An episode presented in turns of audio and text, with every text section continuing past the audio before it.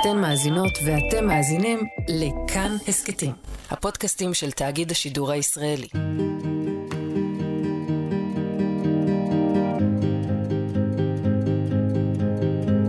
שלום, אני אורית נבון ואתם מאזינים להסכת לא טוב לי, שיתוף פעולה של כאן ועמותת סהר, סיוע והקשבה ברשת.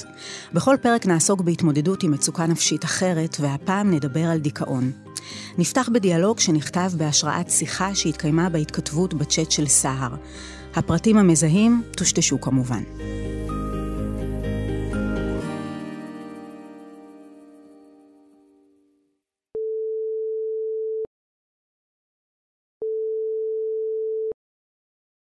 היי, אני מתנדב בסער, פה איתך. במה תרצי לשתף? אני מותשת. אין לי מילים. אני איתך, בקצב שלך. זה, זה קצת מוזר לי, כי אני לא נוטה לדבר על זה בדרך כלל. אני מרגישה שאין לי מי לדבר. אין לי כוח, לא, לא לעבודה, לא ללימודים. מרגישה שאין לי בשביל מה לקום בבוקר. אני שומע במילים שלך את חוסר השקט שאת חווה. אני יכול רק לתאר לעצמי כמה הריקנות הזו יכולה לייאש. מאז ש... מאז שעברתי לגור לבד, הכל נהיה יותר עוצמתי. אמ, למרות שכאילו, כן, יש לי, יש לי אנשים שקרובים אליי, אבל זה מרגיש כאילו רק אני מבינה אותם, ושלאף אחד לא באמת אכפת או חשוב לנסות להבין אותי. לפעמים זה מרגיש כאילו אני רק אוויר שחולף לידם. אני משחקת אותה שהכל מצוין, אבל, אבל לא, רע לי. אין לי כוח להרים את עצמי. אין לי כוחות לכלום. מיום ליום אני יותר עצובה, אני מרגישה כמו אבן ששוקעת ושוקעת מרגע לרגע. נשמע מתיש. לסחוב ככה יום אחרי יום בתחושה שאין משמעות לכלום. זה בטח כואב להרגיש לבד בהתמודדות הזו. כאילו... כאילו הכאב שלך שקוף, לא ראוי. אני, אני רגילה לשים עליי מסכה. מסכה שמציגה שהכל טוב מבחוץ, ו- ולפעמים לרגעים קטנים אני אפילו מצליחה לשכנע את עצמי שזה באמת ככה. אבל, אה, אבל כמה אני יכולה להעמיד פנים?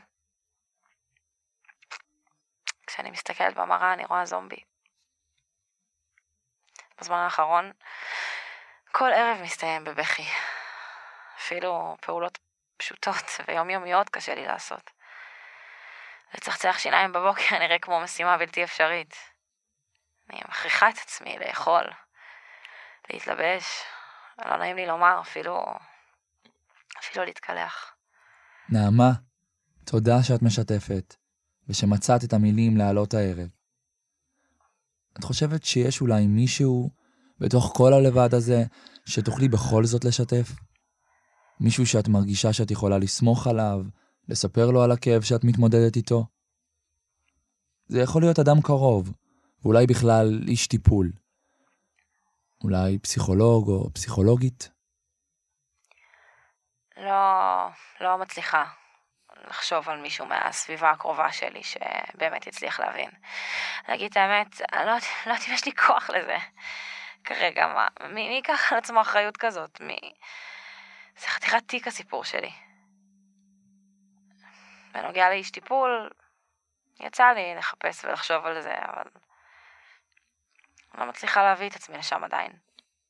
נראה שיש בה חשש ליפול על מישהו. אולי שמישהו אחר יתקשה להכיל את הכאב ויאכזב. אולי דווקא לשתף איש מקצוע יכול להקל יותר.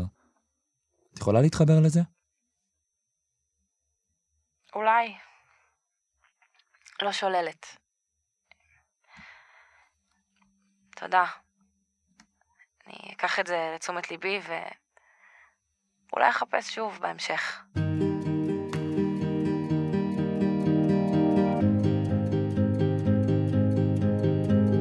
איתי באולפן דוקטור שלמה מנדלוביץ', פסיכיאטר, מנהל המרכז לבריאות הנפש שלוותה של הכללית. שלום. שלום. אז אנשים אה, אומרים אה, הרבה פעמים, אני בדיכאון, איך אני בדיכאון, זה ביטוי מאוד שגור. מה זה בעצם דיכאון אמיתי, ומה ההבדל בינו לבין סתם מצב רוח? אז קודם כל זה אחלה של שאלה, מכיוון שדיכאון זז על ספקטרום מאוד מאוד מאוד רחב, שברובו הוא ספקטרום אנושי כמעט נורמלי. את יכולה לקרוא לו עצבות, דיקי.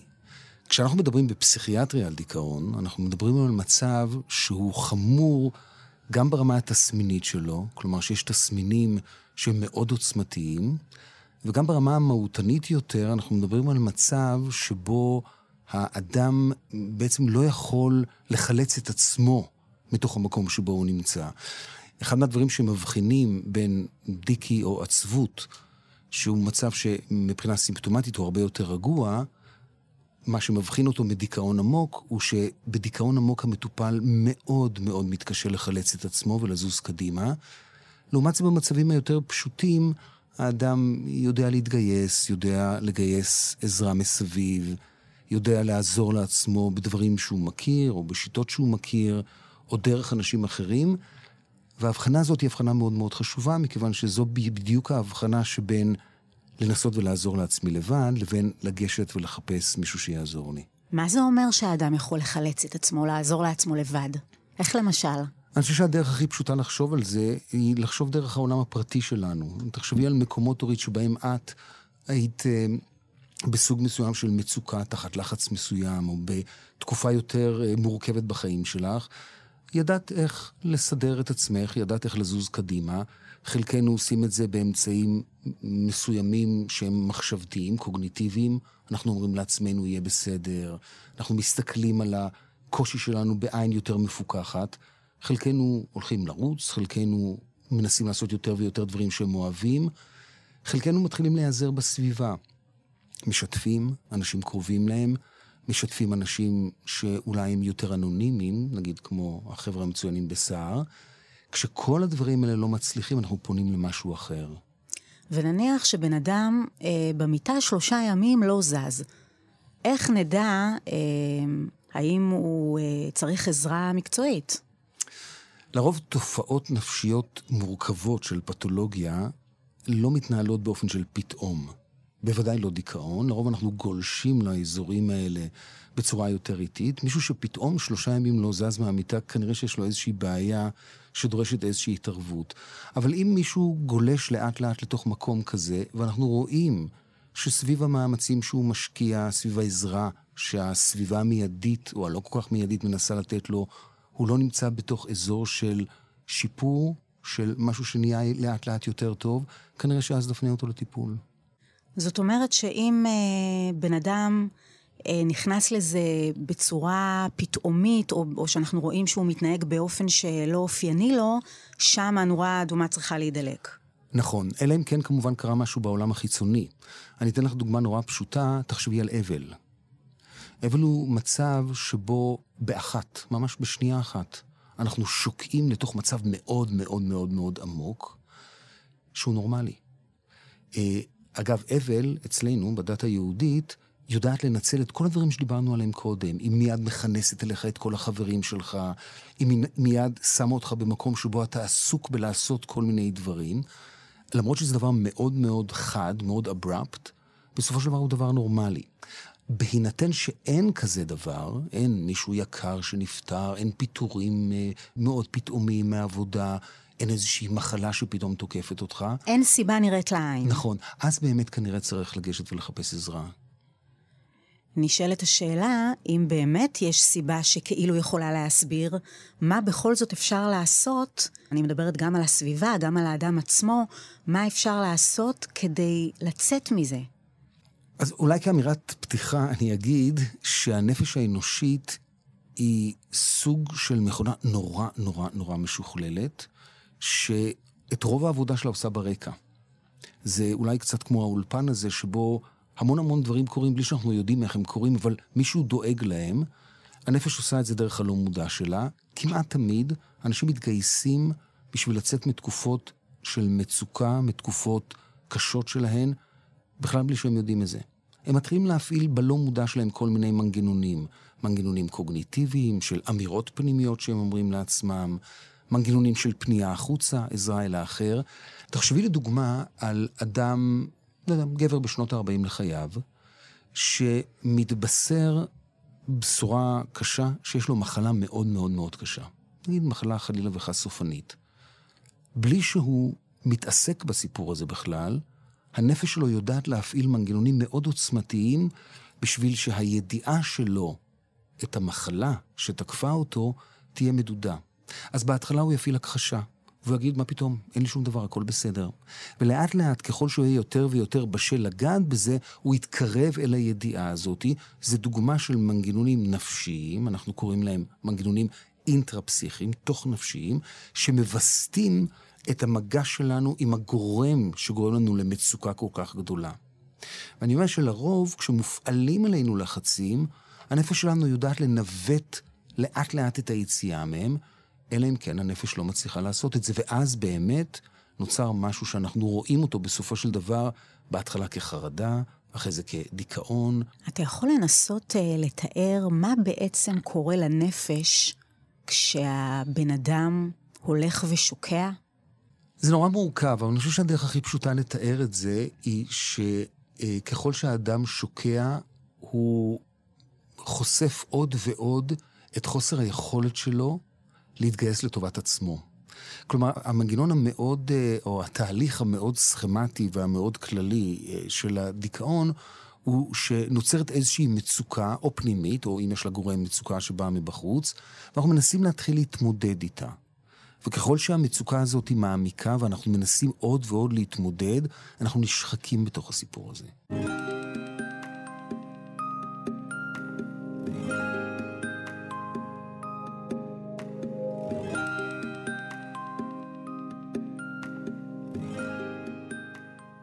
אפשר לנסות למנוע את התחושות האלה של אה, חוסר שליטה על החיים שלך, של חוסר אונים? אז קודם כל החיים מלמדים אותנו לאט לאט לדעת לעשות את זה עם עצמנו. אני כ... בעצם שואלת אם אפשר למנוע דיכאון. אה, אני לא חושב, כי אני חושב שדיכאון היא תופעה קיומית. אגב, גם, יש בה גם סוג מסוים, אני אומר נורא נורא בזהירות, סוג מסוים של ברכה, ששמה אותנו במקום שבו אנחנו מסתכלים באופן מאוד אה, שקוף והוגן כלפי איזשהו מרכיב עגמומי שיש במציאות שלנו. אנחנו יכולים לנסות ולמנוע את זה דרך זה שאנחנו מפתחים את עצמנו, מפתחים מנופי שיפור פנימיים, מפעילים מנופי שיפור חיצוניים עם אנשים שקרובים לנו. זה מגן, אבל זה כמובן לא נותן לנו שום הגנה אבסולוטית. בסופו של דבר, המרכיבים הדיכאוניים הם מאוד מאוד מאוד רב גוניים. אני חושב שאם אתה כבר נחשף למשהו שהוא סוג של תהליך דיכאוני כזה, כדאי מאוד שיהיה לך גם מנגנונים פנימיים להתעסק איתו, וגם מנגנונים חיצוניים של אנשים מסביבך שיכולים לעזור לך.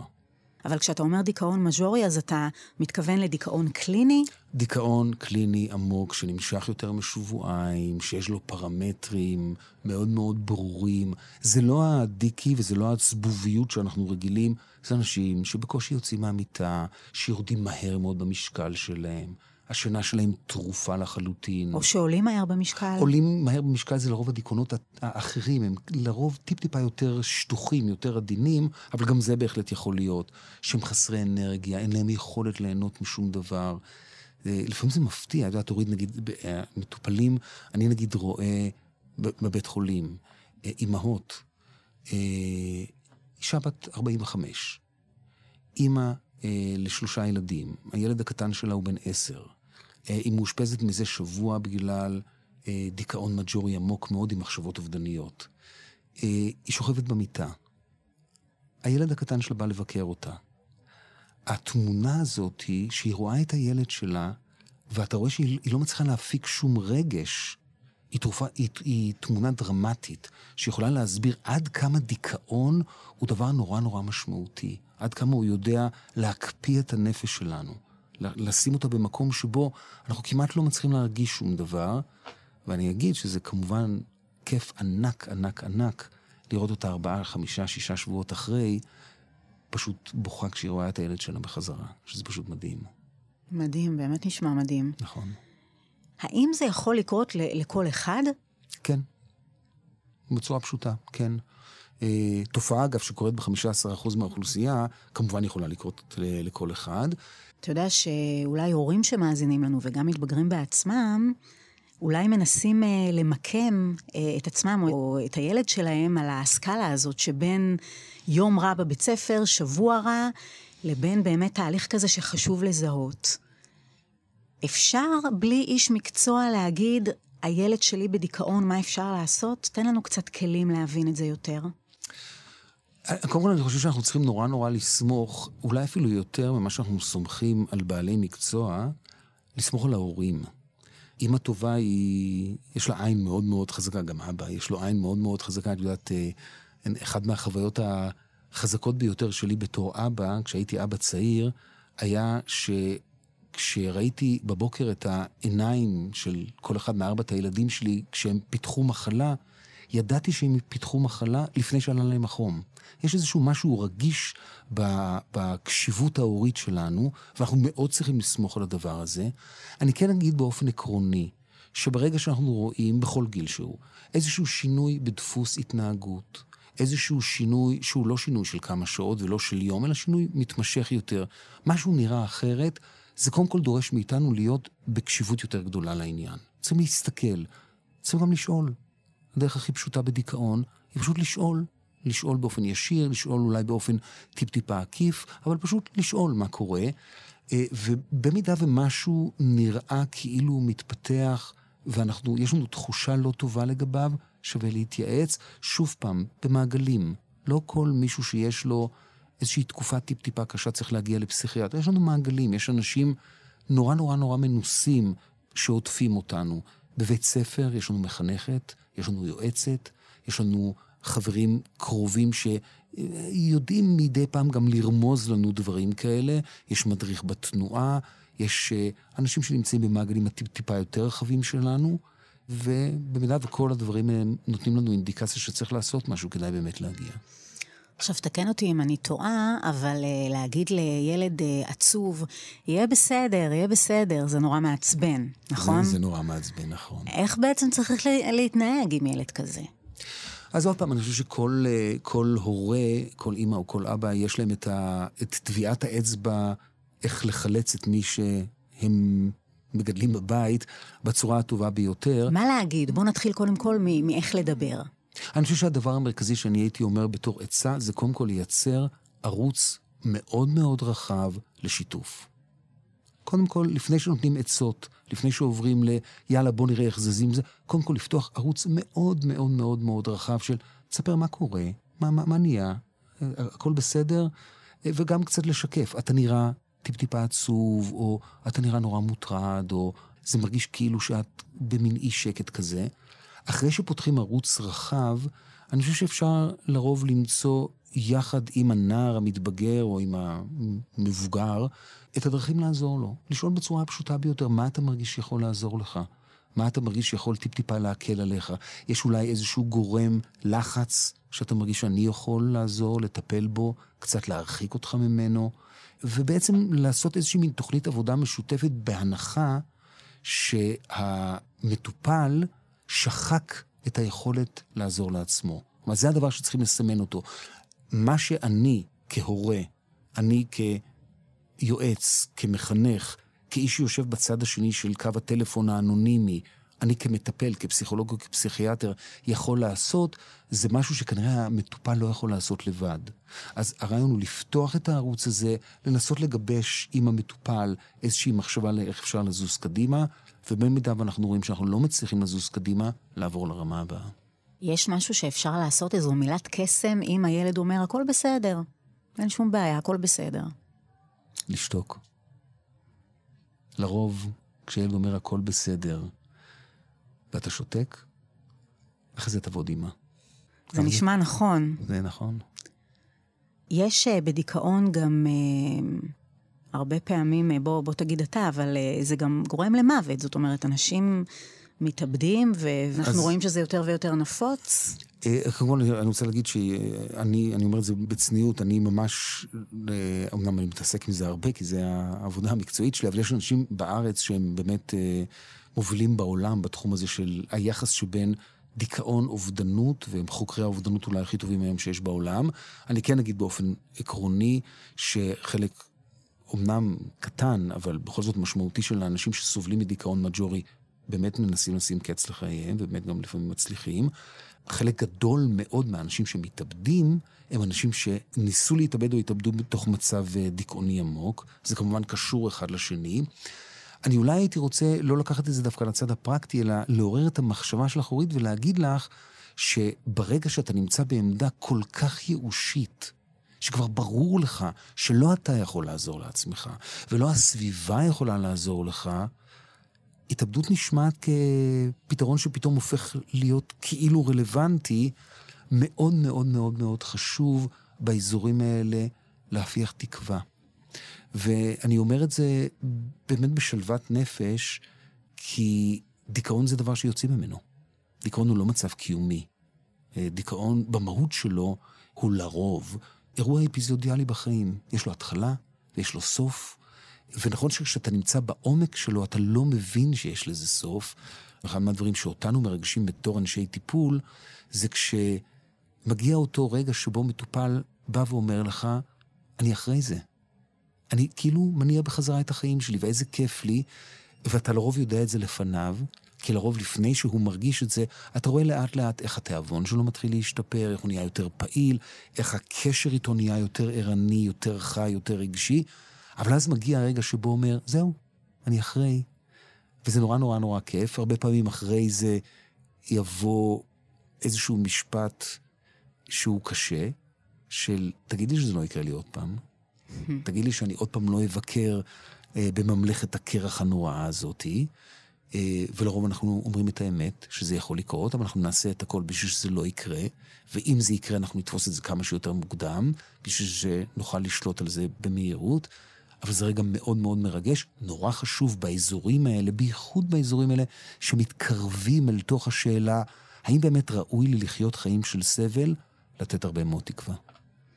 האם אה, יציאה מדיכאון חייבת לכלול אה, טיפול תרופתי? ממש ממש לא. ממש ממש לא. בדיכאון עמוק מאוד, הרבה מאוד פעמים אתה צריך טיפול תרופתי, זה כמעט יהיה לא הוגן לא לתת טיפול תרופתי. אני אולי רוצה לתת איזושהי נקודת מבט אה, קצת אה, אחרת על הטיפול התרופתי. אה, בתפיסה שלי, וזו התפיסה המאוד מאוד פרטית שלי, אני אומר את זה ככה באופן ששם את זה בתוך הראש שלי כפסיכיאטר, תרופות לא מוציאות אנשים מדיכאון. תרופות עוזרות לאנשים להפעיל מנופים שיוציאו אותם מהדיכאון.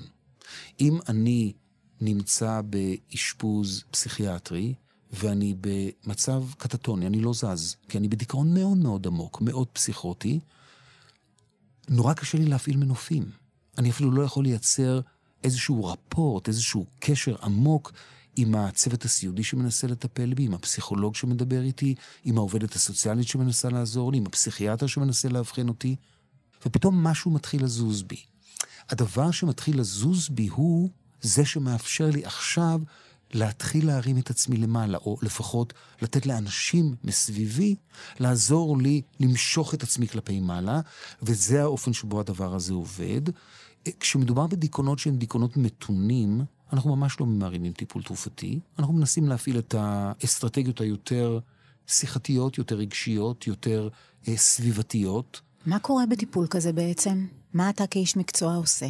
אנחנו עושים הרבה דברים. אנחנו מנסים לעזור למטופל ולעצמנו להבין למה נוצר מה שנוצר, כי ברגע שיש למה, אז הפתרון הוא הרבה יותר פשוט.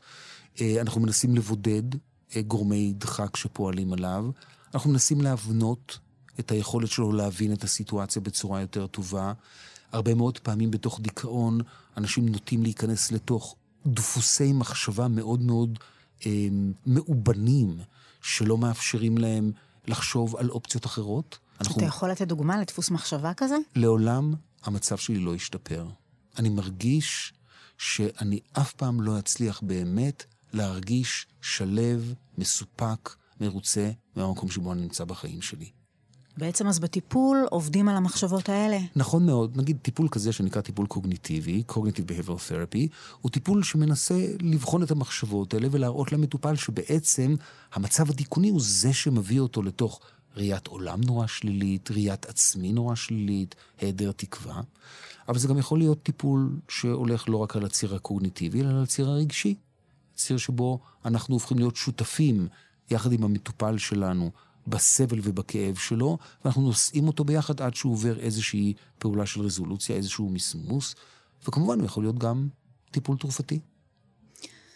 מה בן אדם יכול לעשות אם הוא מרגיש מדוכדך והוא מתבייש לשתף, מרגיש הרבה בושה, אשמה אולי? איך אפשר להקל עליו, ואתה יודע, ש- שירגיש חופשי לדבר על זה עם מישהו? יש לנו צרה צרורה בתוך האזור שלנו, שקוראים לה סטיגמה, שגורמת לזה שנורא קשה לך להפעיל מנופים חיצוניים, כי זה נושא בתוכו המון המון המון בושה. כמובן שאין לו שום סיבה. אני חושב שהדבר היחידי בהיבט הדיכאוני שאני יכול לחשוב בו שהוא מעורר בושה, הוא אם מעולם לא חוויתי דיכאון. כי זה אומר דברים מאוד מאוד לא מחמיאים על מי שלא אי פעם חווה משהו שיש בו אלמנט דיכאוני. אתה מדבר פה על מה שבן אדם יכול לחשוב על עצמו. נכון מאוד. לא חלילה משהו שאתה אומר מהצד. נכון, בוודאי, בוודאי. ובמובן הזה באמת יש פה קושי להפעיל גורמים חיצוניים שלפנות אליהם, ו... ויש לנו כל מיני דרכים לעזור בזה. אנחנו יכולים לעזור בזה דרך זה שאנחנו מפעילים קווים אנונימיים, שבהם אתה פטור מחשיפה. אז אתה יכול לשתף בצורה נורא נוגעת ללב, עם מישהו שאתה לא מכיר אותו, אתה לא תשמור איתו על קשר עתידי, הוא לא ידע לעולם מי אתה, והוא עדיין ייתן לך עצות מאוד מאוד מאוד טובות, נורא חכמות, וגם כאלה שיודעות להזיז אותך קדימה, למרות שהוא לא חייב להיות איש טיפול. אנחנו שומרים על אנונימיות חלקית בתוך פסיכותרפיה. כשאדם מגיע בסופו של דבר לטיפול, הוא מגיע בתנאים כאלה שיש אנונימיות מאוד גדולה, הטיפול הוא מאוד מאוד כבוש, אז הוא יכול באמת לספר דברים בצורה מאוד מאוד גלויה. ואם אדם רוצה לשתף מישהו בסביבה הקרובה שלו שהוא מכיר, אבל הוא לא מצליח להביא את עצמו לעשות את זה, איך אפשר? זה קשה. אני חושב שהדבר היחידי שאני עולה לי עכשיו בדעתי, זה לתת רמז מאוד עבה למי שיכול לעזור לך, למי שנמצא לצדך, לאותת לו שאתה צריך אותו. נגיד, אני חושב שאם אני נמצא בכזה מקום, אז קרוב לוודאי מה שאני אעשה, זה שאני אתקשר לאדי, חבר נורא טוב שלי, ואני אגיד לאדי, בוא נצא לבירה, אני רוצה לדבר איתך. הוא כבר יבין שהוא מגיע לססיה טיפולית איתי. אז לפחות לפתוח את הפתח הזה ולתת איזשהו רמז, איזשהו איתות מאוד מאוד עדין לזה שאנחנו קוראים לעזרה, בשביל שנהיה פטורים מלהשתמש באיתותים הכבדים יותר, של כניסה למצב דיכאוני, של פגיעה עצמית, של התכנסות, של היעדר תפקוד. ואנחנו מתעכבים על הנקודה הזאת של לשתף, כי זה מאוד חשוב כשנכנסים למצב הזה. אתה יכול להסביר בכמה מילים למה זה כל כך חשוב לשתף? אני אגיד את זה במשפט נורא פשוט. נורא חשוב לשתף, כי מה שאנחנו יכולים לשאת בשניים, אנחנו לא יכולים לשאת לבד. ואת הכאב של הדיכאון, את היעדר התקווה, את הייאוש, את הפחד, את החרדה, ברגע שמישהו נמצא לידינו והוא נושא אותו איתנו, כל כך פשוט להמשיך בדרך. אנחנו לקראת סיום, שלמה, ובוא נדבר ככה בקטנה על זוגיות, כי כשבן אדם נכנס לדיכאון, אז זה משפיע מאוד גם על המשפחה, על הזוגיות שלו. איך אפשר לשמור על הדבר הזה בתוך תהליך כזה של להיכנס לדיכאון? זו שאלה מאוד כללית, שכאילו קצת מדלגת על זה שיש מספר סוגים של זוגיות בעולם הזה, בערך כמו מספר הזוגיות שיש. הן נורא נורא נורא נורא שונות, ולכל זוגיות יש את הדפוס שלה להתעסק עם הדברים האלה. אני כן אגיד שבזוגיות טובה אנחנו מצפים לסוג של קשיבות הדדית, שתדע להיות תמיד מגמה אחת לפני המקום שבו נמצא האדם שגולש לדיכאון. כלומר, במידה מסוימת, נגיד, בזוגיות פתוחות, רחבות פס כאלה, אנחנו הרבה מאוד פעמים מגלים איך בן בת הזוג מגלה את הדיכאון של האדם לפני שהוא בעצמו יודע את זה. הוא פתאום שם לב לזה שבת זוגתו לא ישנה טוב בלילה, והוא ישאל אותה, תגידי, מה, קשה לך להירדם? מה נהיה? את מוטרדת ממשהו? או בצורה כזאת, יש איזשהו משהו שמאפשר בגלל הקרבה, גם האינטימית, הרגשית וגם הקרבה הגיאוגרפית, מאפשר לבן בת הזוג לראות דברים כאלה. כדאי להיות uh, פתוחים בעניין הזה, ובמובן הזה כדאי להסיר את הסטיגמה לא רק מהמטופל שמתקשה ללכת ולבקש עזרה, אלא גם מהבן בת זוג שלא יפחדו וישאלו, מה קורה? הכל בסדר? מה אתה מרגיש? אפשר לעזור במשהו? אני אולי מדברת על uh, מצבים יותר מובחנים של דיכאון בהקשר הזה של הזוגיות. היה לי למשל מרואיין שמטפל כבר שנים ארוכות באשתו שנמצאת בדיכאון, ואז בעצם הוא אמר לי, זה בן אדם אחר, אני בעצם חי עם בן אדם אחר. אז מה שאני מנסה להבין זה האם ואיך אפשר לשמור על זוגיות כשבאמת הבן אדם שהתחתנת איתו, הוא לא הבן אדם שאתה חי איתו היום. אה, אולי קודם כל כדאי להגיד שיש בשאלה הזאת את ההכרה המתחייבת שאנחנו בזוגיות לטוב ולרע שבה, ובמידה מסוימת אולי זו תפקידה של זוגיות, לדעת לשאת את הרע שבה, את הרע שחודר אליה. למרות שגם אה, לא נהיה שיפוטיים כלפי אלה שקשה להם ממש, לשאת מצבים קשים. ממש לא נהיה שיפוטיים, אבל עדיין אנחנו כן רואים את זה כמשהו שנועד לעזור לנו להחזיק את עצמנו. אם את שואלת אותי מה הבן בת זוג יכולים לעשות, אז אני אחזור לתחילת הפודקאסט שלנו, ואני אגיד לך שמה שכדאי לעשות זה להפעיל את המנופים. את המנופים הפנימיים שלנו ואת המנופים החיצוניים. יש לנו לא מעט מטופלים שהטיפול המרכזי בדיכאון שלהם נעשה דרך זה שאתה מטפל במי שנמצא לידם. אתה משחרר את מי שנמצא ליד מהייאוש, מהיעדר התקווה, אתה נותן לו כלים להתרומם, ואז גם המטופל בעצמו יתרומם כלפי מעלה. במובן מסוים אנחנו היינו רוצים שבן בת הזוג יהיו מסוגלים להפעיל מנופים פנימיים או חיצוניים כאלה. זאת אומרת, במצב כזה חשוב שגם בן הזוג, בת הזוג, יעברו טיפול כדי שיוכלו להתמודד בעצמם, ואז גם לזה שסובל מדיכאון אה, יהיה יותר קל. נכון, נכון. זה לא חייב להיות טיפול פורמלי, אבל יעברו איזשהו מהלך התערבותי כזה. האם uh, לסיום אתה יכול לשתף אותנו באיזשהו סיפור על מטופל, מטופלת שהיו במקום מאוד קשה והצליחו להתרומם ממנו? זה, זה אולי נשמע יומרני, אבל uh, רוב הסיפורים של טיפולים בדיכאונות קשים הם מהסוג הזה. תודה לאל, דיכאון קשה הוא uh, דיכאון אפיזודיאלי. יש לנו מחלות אחרות שהן לא כאלה.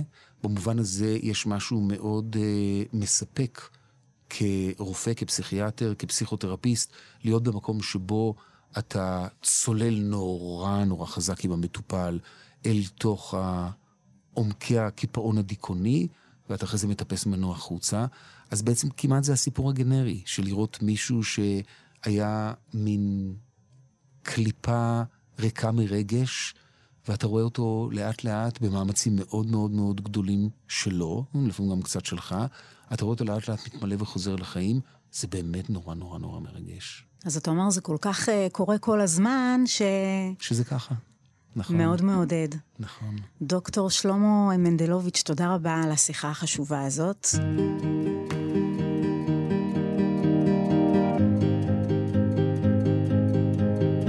ההסכת לא טוב לי הוקלט בשיתוף עם עמותת צער ובית צבי, בית הספר הגבוה לאומנויות הבמה. תודה לשחקניות אלונה טננבאום ואלאור בכר. בהפקת התוכנית השתתפו ניר גורלי, אייל שינדלר, גיא פלוויאן ואבי שמאי. תודה ליעל לוי ולונה בן דיין מעמותת סהר. עמותת סהר מעניקה סיוע לאנשים במצוקה נפשית אונליין באנונימיות מלאה. אם אתם חשים מצוקה, היכנסו לאתר של סהר. מתנדבי העמותה מחכים לכם שם, sahar.org.il. אני אורית נבון, מוזמנים להאזין לפרקים נוספים באתר וביישומון כאן ובכל יישומוני ההסכתים. תודה שהאזנתם.